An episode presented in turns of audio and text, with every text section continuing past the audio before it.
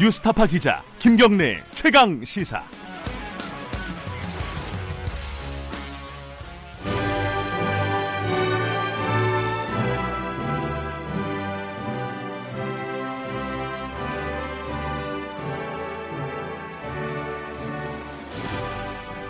김경래 최강 시사 2부 시작하겠습니다. 매주 금요일은 어, 최고의 정치 코너 마련되어 있습니다. 전국의 가장 뜨거운 현안을 여야 의원 두 분과 이야기 나눠보는 시간입니다. 오늘도 어김없이 두 분 나와 계십니다. 더불어민주당 김진표 의원님 안녕하세요. 네, 안녕하십니까. 네. 그리고 자유한국당 김영우 의원님 안녕하세요. 네, 반갑습니다. 어, 유튜브 라이브로도 보실 수 있습니다. 어, 유튜브 라이브는 유튜브에서 KBS 일라디오 검색하고 들어오시면 되고요. 문자 참여 가능합니다. 문자 주시면은 저희들이 대신 질문하거나 공유하도록 하겠습니다. 짧은 문자는 50원, 긴 문자는 100원, 샵 9730으로 보내주시면 되고요. 스마트폰 애플리케이션 콩 이용하시면 무료입니다. 오늘은 사실 뭐 누구나 다 예상할 수 있듯이 두 가지 얘기입니다. 하나는 지소미아, 하나는 조국 후보자. 네, 두 가지 얘기인데 지소미아 얘기부터 해보죠. 어제 발생한 일이니까. 어제 김영우 의원님은 지금 국방에 계시잖아요. 지금은 행정안전위원입니다. 아, 어, 바뀌셨나요? 예, 예. 언제 바뀌셨죠? 지난해부터요. 아, 그래요? 네. 몰랐습니다. 죄송합니다. 제가 국방위원회 있죠. 아, 그래요? 그러면 김진표 의원님께 먼저. 네. 어, 어제 안 놀라셨어요? 6시 20분 청와대 발표 보고? 네, 어떠셨어요? 조금 뭐 어느 정도 어, 이럴 수밖에 없겠구나 하는 생각은 했었습니다. 이럴 수밖에 없겠구나라는 건 구체적으로 어떤 거였죠? 어, 일 우선 논리적으로 네. 제가 그 한일의원연맹 분들하고 같이 이, 저 일본에 갔을 때 아, 예. 어, 전에 국방위원장을 했었던 평택의 그 원유철. 유철 의원이 예. 어, 우리 연맹을 대표해서 자유한국당 원유철 의원이 어, 일본이 이 한일 저저 우리를 안보 불신국으로 해가지고 화이트 리스트에서 제외한다면 네. 안보 불신국 간에 어떻게 군사 더 민감한 안보 분야에 군사 정보를 음. 교류할 수 있겠냐. 그래서 이건 논리적으로도 모순이고 결코 이 한일 군사정보보호 협정을 유지하기가 힘들어진다. 이 점을 고려해서 화이트리스트에서 절대 배제해서는 안 된다. 이 얘기를 가는 곳마다 강조를 했습니다. 네. 그러니까 그건 누구나 예측해 볼 수 있는 것이죠. 그러나 아, 8.15 경축사에서 대통령이 상당히 유연한 입장을 표명을 했고 네. 또 여러 가지 경로로 어, 지난 6월부터 우리가 화이트리스트에서 절대 배제하면 안 된다는 메시지를 보냈고 미국도 어, 마지막에 가서 standstill로 화이트리스트에서 배제하지 말고 한국은 강제징용 음, 노- 노동자에 대한 그 어, 일본 기업에 대한 강제 집행하지 말고 이러고 협상을 하자라고 얘기했는데도 불구하고 다 뿌리치고 일본이 그걸 결행을 했거든요. 네.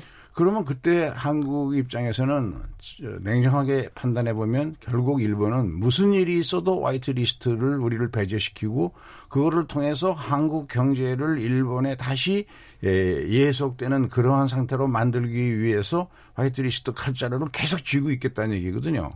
그러면 거기에 상응하는 우리의 어떤 협상 카드가 필요한데 네. 제가 보기에는 그런 점에서 어, 많은 구- 군사 전문가들이 이 지소미아가 폐기가 불가피하다 하는 얘기를 해왔던 것이죠. 그 자유한국당은 여기에 대해서 어, 청와대 결정에 대해서 어, 강하게 어, 철회하라는 입장을 밝히더라고요.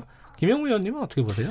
철회하면 좋겠죠. 근데 철회가 현실적으로 가능하진 않다고 생각합니다. 솔직히. 예, 그런데 예. 지금 국정 운영을 하는 데 있어서 중요한 것은 일본과의 관계도 관계지만 네. 이 대한민국이 현실적으로 처한 그 객관적인 상황을 네. 잘 인식을 해야 됩니다. 지소미아가 그 협정이 이루어지게 된 가장 근본적인 이유는 제가 국방위원장 할 때입니다. 아, 2016년도에요. 예, 11월 달인데 북한의 핵 위협에 맞서기 위해서 한미일 간에 예, 공감대가 형성이 된 겁니다. 공감대 정도가 아니라 아주 절실했죠. 그래서 제가 아, 미국의 그 사령관들 또 국방부 관계자들 만나 보면 이 북한의 핵 위협, 특히 미사일 발사와 관련해서 여러 가지 정보를 한미일 간에 공유하는 것이 굉장히 필요하다. 네. 동북아 아, 안보를 위해서 말이죠. 또 대한민국 영토와 국민을 지키는 일에 있어서 또 일본도 마찬가지입니다. 네. 어, 북한 핵 미사일에 다 사정권 안에 있지 않습니까? 네. 그럼에도 불구하고 지금 양 국가가 사실 한국과 일본이 그 서로 백색 리스트, 화이트 리스트에서 서로가 서로를 어, 지금 제외시켰잖아요. 네.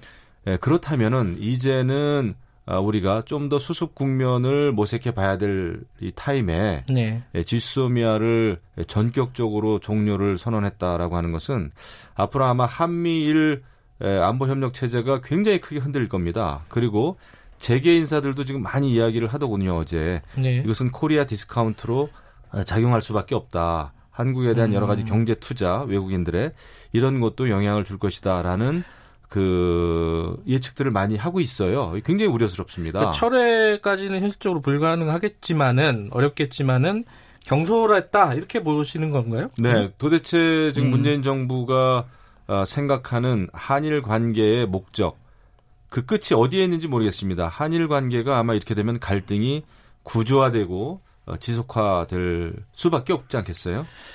어 이게 사실은 국민들 입장에서는 어 시원하게 느껴질 수는 있어요. 아, 뭐 일본이 한대 때렸으니까 우리도 한 대 때린다. 뭐 이렇게 좀 시원한 느낌이 있는데 좀 걱정되는 부분은 사실 있잖아요. 그 미국의 반응도 어, 청와대는 미국하고 소통했다라고 하는데 미국은 실망하고 실망스럽다라는 반응을 공식적으로 내놨잖아요. 음, 어떻게 봐야 돼요, 이거는? 폼페이오스가 그 그런 얘기를 했더군요. 예, 오늘 아침에. 폼페이오, 예. 네. 그, 저, 실망스럽다. 네. 근데 그 실망은 한국에 대한 실망일 뿐만 아니라, 어, 일본에 대한 실망도 포함되어 있을 겁니다. 네. 어, 그렇게 양국이 이 안보 불신 상태를 이유로 수출 물품에 대한 규제, 화이트리스트를 하는 것 자체를 마지막에 미국이 직접 개입해서 standstill로 해서 이 문제를 풀어보자. 네. 라고 했는데도 일본이 거절을 하고 그 화이트리스트를 결행한 그래서 이 문제를 만든 거에 대한 실망도 포함되어 있는 것이죠. 어 그리고 이제 한국 정부로서도 8.15 경축사를 계기로 해서 네. 어 마지막에 더 유화적으로 해서 외교적으로 대화를 해보고 풀어보려고 하는 노력을 했는데 네. 그게 결국 한일 외교부 장관 회의를 통해서 일본으로부터 다시 냉랭한 네. 어, 거절 명백한 거절의 메시지를 받았단 말이죠. 네. 그렇게 되면 결국 화이트리스트 배제 제취가 저쪽이 칼자루를 쥐고 우리가 칼날을 쥔 상태에서 오래 갈 수밖에 없기 때문에 거기에 상하는 조치를 우리가 가, 지고 있어야만 지소미아라는 건 뭐 필요하면 언제든지 한일 관계가 좋아지면 다시 할 수 있는 거니까요. 그리고 네. 어, 저, 국방 분야 전문가인 김종대, 저, 진보정의당 의원이 여러 차례 그 칼럼이나 논문에서도 이야기했던 것처럼, 네. 어, 현지 시점에서 그 정보 교류로 큰 안보상의 이익을 얻는 것은 일본이죠. 어, 이 본래 그 지소미아가 시작됐던 계기가 예, 북한이 미사일을 장, 아, 장거리 미사일을 쏘면서 일본의 이지 수역 안에 떨어지는 음, 미사일을 한국과 미국은 에, 발견을 했, 저, 숨 발사 예. 때부터 포착을 했는데 일본이 못해가지고 일본 언론에서 굉장히 공격을 많이 받았거든요. 그런 점에서 저는 어, 우리가 이, 이 한일 관계를 미래지향적으로 풀어나가기 위한 외교적 협상을 위한 협상 카드로서도 이제는 이것을 이렇게 할 수밖에 없었다라고 이해를 합니다. 할 수밖에 없었다. 네. 아, 그런데 사실은 그 물론 뭐 문재인 대통령의 8.15 경축 경축사와 그 이후 행보를 보면은 에, 좀 일본에 대해서 유화적인 분위기였었죠. 그러니까 노력은 했잖아요, 예, 우리가. 그럼에도 예. 불구하고 일본의 입장은 또 그런 거죠. 제가 일본을 대변하는 게 아니라 지난 한 8, 9개월 정도 간에 예. 그 우리 그 대법원의 에, 일본 그 강제징용 판결 그 이후에 이 문제를 뭐 제3국의 중재에 한번 맡겨보자 등등 이런 또 여러 가지 유화 제스처라 그럴까요? 방안들을 또 제안한 것도 사실이에요. 그런데 음, 지난 8개월 동안 우리 정부는 이에 대해서 별로 반응이 없었습니다. 네. 예, 그렇게 본다면 이제는 수습 국면으로 갔어야 돼요. 그리고 어, 지소미아 이제 김진표 의원님 말씀을 좀 하셨지만 예, 사실 어, 북한이 탄도미사일을 황해도에서 쏘느냐, 함경북도, 함경남도에서 쏘느냐, 강원도에서 쏘느냐, 어디에서 쏘느냐에 따라서 그것을 인지하는 그 과정이 좀 다릅니다. 어떤 경우에는 일본의 첩보 위성이 먼저 볼 수도 있고요. 어떤 경우에는 미국의 첩보 위성, 또 어떤 때는 우리의 이지스 함에 있는 탐지 레이더가 먼저 볼 수가 있어요. 그래서 네. 한미일 공동 그 안보 협력, 탐지 협력이 필요하다는 겁니다. 그리고 그것은 우리의 경우가 가장 북한의 핵 미사일의 직접적인 그 위협의 당사자거든요. 그래서 이것은 꼭 지소미아가 일본에만 유리한 네. 것이 아니가 아니라 우리에게도 아주 절실한 아, 그런 그 정보로서 활용될 수가 있다. 그런데 지소미아를 이렇게 그 무역 갈등에 있어서 협상 카드로 저는 너무 일찍 내밀었다고 생각합니다. 음. 아주 최악의 경우라면 모를까. 지금 상황은 지소미아를 가지고 타이밍 협, 그렇죠. 예. 이 타이밍 이런 조건에서 이것을 내밀었다는 것은 저는 그 문재인 정부가 굉장히 위험한 길을 걷고 걷고 있다. 지금 북한, 중국, 러시아는 완전히 거의 정말 물샐 틈 없는 그 공조 체제가 이루어지고 있는데 한미일은 지금 계속해서 이, 이 협력 관계가 느슨해지고 있잖아요. 결국은 어 우리 대한민국 대한민국 국민들만 위기에 빠지는 게 아닌가 이런 그 위기 의식이 좀 생기죠. 예, 김진표 의원님 말씀 좀 듣고 대략, 대략 마무리해야 될 것 같아요. 예, 어, 저는 음, 이 문제에 대해서는 한미일 예, 군사 협력 음, 한미 동맹 예, 이것이 가장 중요하다고 생각합니다. 그런데 에, 이 지소미아의 그 종료에 관해서는 어, 상당히 오랜 시간부터 어, 미국이 스탠드 스틸을 얘기하기 전부터 어, 일, 미국에 대해서 우리의 입장을 이야기해오고 협력을 해온 것으로 알고 있습니다. 어제 김유건 그 청와대 안보 1차장 네. 어, 백브리핑에서 상세한 얘기를 했습니다만은 어, 그 거의 실시간으로 미국하고 이 문제에 관해서는 충분하게 대화를 하면서 설명을 해, 해왔다. 그래서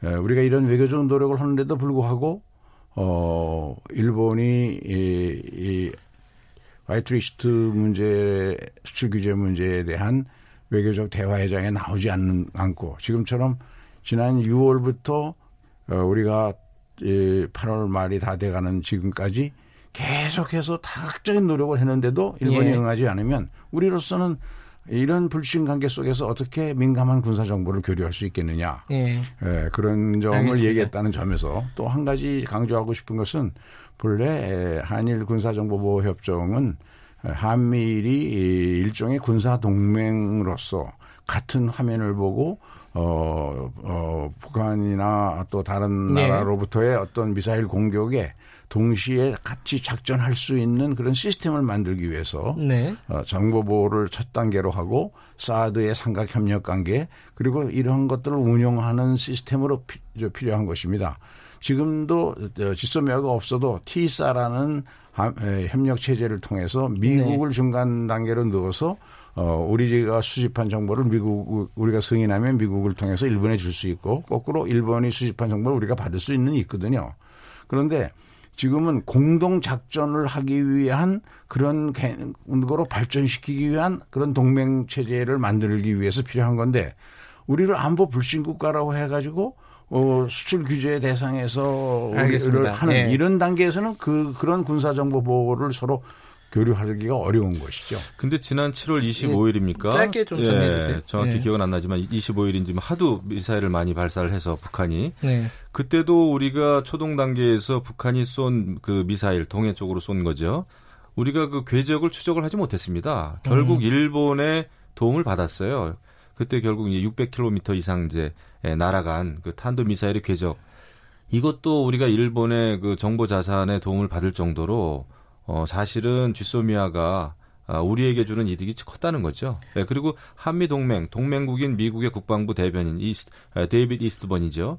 이 한일 간에 이 서로 다른 입장을 빨리 해소 해주기 바란다라고 예, 논평을 냈죠. 근데 미국의 정보로 대체 가능하다는 게 이제 김진표 의원님. 그거는 제가 볼때 네. 그렇지 않습니다. 네. 아, 제가 국방위원장 할 때 많이 음, 그 보고도 받았지만은 원하는 것은 예. 일본의 음. 그 정보 예. 어, 제공의 역할도 굉장히 그 무시 못할 정도로 있어요. 국방위원회에서요. 네. 김종대 의원의 저, 이 문제 방금 예. 전에 김영우 의원님이 하신 문제에 대한 정보사령관과 국방부 장관에 대한 저 추궁적 질문이 계속됐었어요. 네. 어, 최근에 북한의 연이은 발, 저, 미사일 발사에 대해서 일본으로부터 도움받은 적이 있느냐? 네. 거기에 대해서 어, 저, 받- 받은 적이 없다. 기본적으로 발사하는 단계에서는 우리와 미국이 우리가 더 빨리 포착할 수 있고 네. 문제는 그 미사일의 에, 비행거리와 그, 그 다음에 형상 이런 것들을 제대로 알려면 탄착 지점에서의 정보가 필요한데 네. 탄착 지점의 정보는 그거는 일본, 일본이 더 정확하게 알 수 있죠. 일본 여- 연해 예. 일본 바다에 가까운 쪽에 떨어진 것은 그런 정도의 의미가 있는 것이죠. 알겠습니다. 이, 어, 이 조국 후보자 얘기도 해야 돼서, 어, 사실 이제 한일 관계, 어, 그리고 한미 관계 조금 더 다뤄야 되는데, 그거는 뭐 다음 주로 좀 넘기도록 하고요. 네. 조국 후보자 얘기를, 이게 뭐 너무 계속 지속돼가지고 좀 지겨우신 분들도 있을 것 같아요.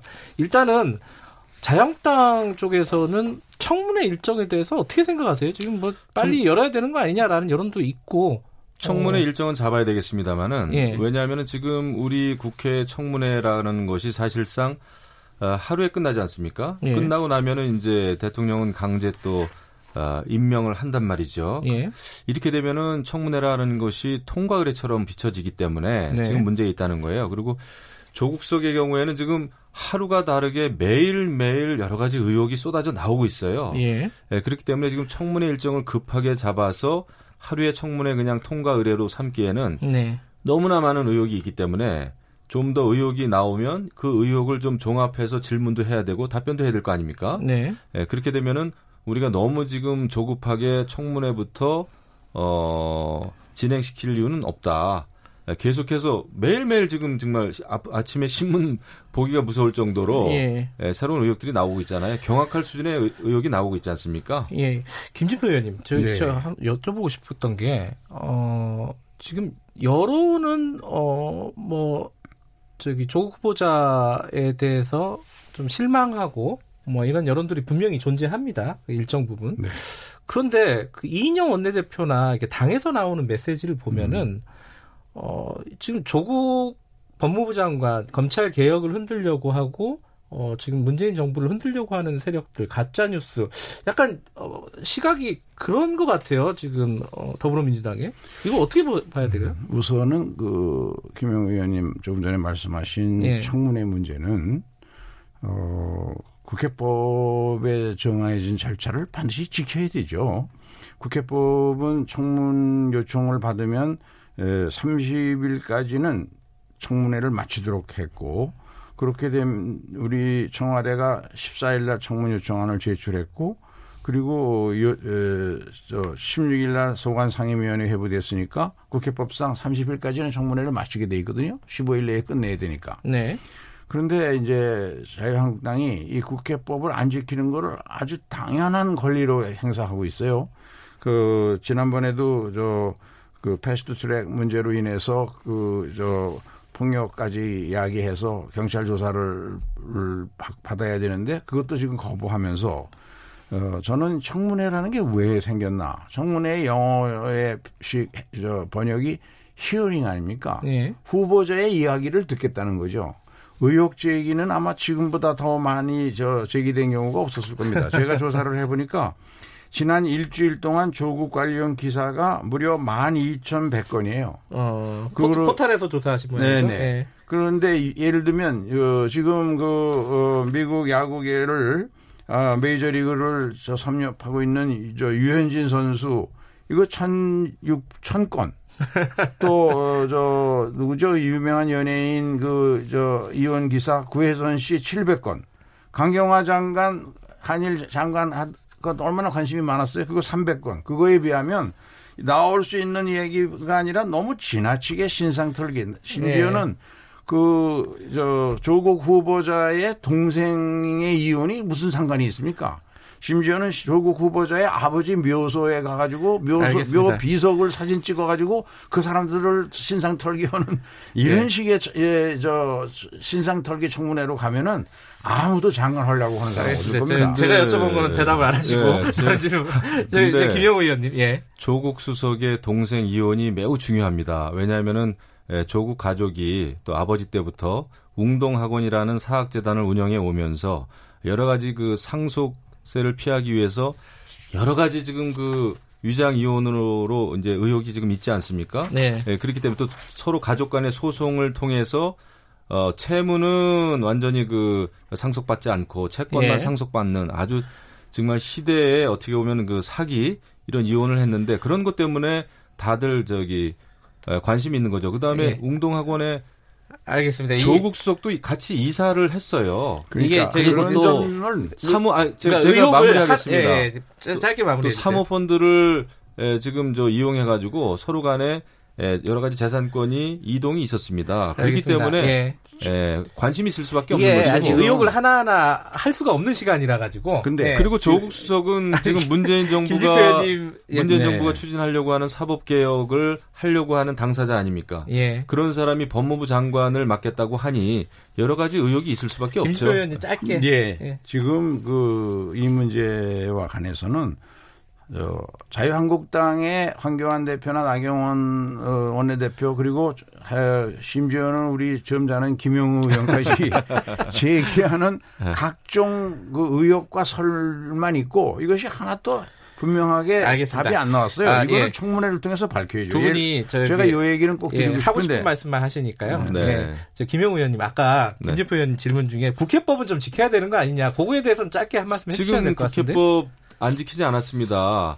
그 청문 요청을 해왔잖아요 청와대에서 네. 그럼 청문회를 여는데 상황이 여의치 않으면은 청와대에서 재 요청을 또 해오게 예. 돼 있어요.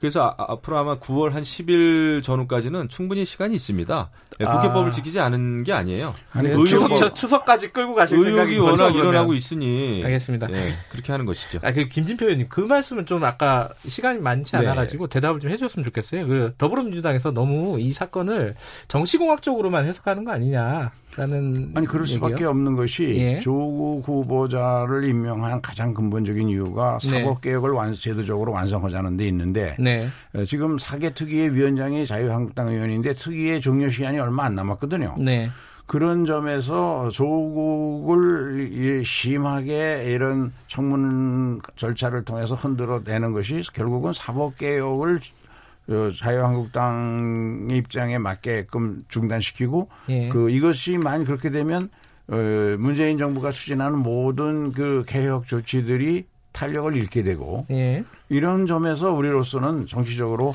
어 이거는 어떻게든지 어 청문을 정상적인 청문 절차를 거쳐서 과연 조국이란 사람이 자기 딸 그 입학 문제에 관해서 관여를 했는지 이것이 에, 모든 의혹 제기하는 것들 중에 저 경기 도 교육감 이재정 교육감 같은 분이 잘 얘기하셨던데 그 무슨 논문이 아니라 그게 예, 미국에서 일반적으로 유행하고 우리나라에서도 입학사정관 제도 때 도입되었던 에세이 제도거든요. 알겠습니다. 그거 예. 그런 거를 가지고 과장 과대 포장을 해가지고 예. 어, 김영우 의원님 짧게 한 말이죠. 말씀. 예. 그 아마 문재인 정부, 문재인 정권은 조국 수석 이번 건으로 해서 저는 레임덕에 이미 들어갔다 생각합니다. 이걸 피할 수가 없어요. 조국 수석을 임명하기도 어렵고 임명 안 하기도 어려운 상황입니다. 그리고 네. 어, 경기도 교육감 이재정 교육감이 논문과 그 에세이도 구분 못하는 알겠습니다. 이런 정도 오늘- 수준이면 오늘 두 분 고생하셨습니다. 여기까지 듣겠습니다. 너무 뜨겁네요. 3부에서 뵐게요.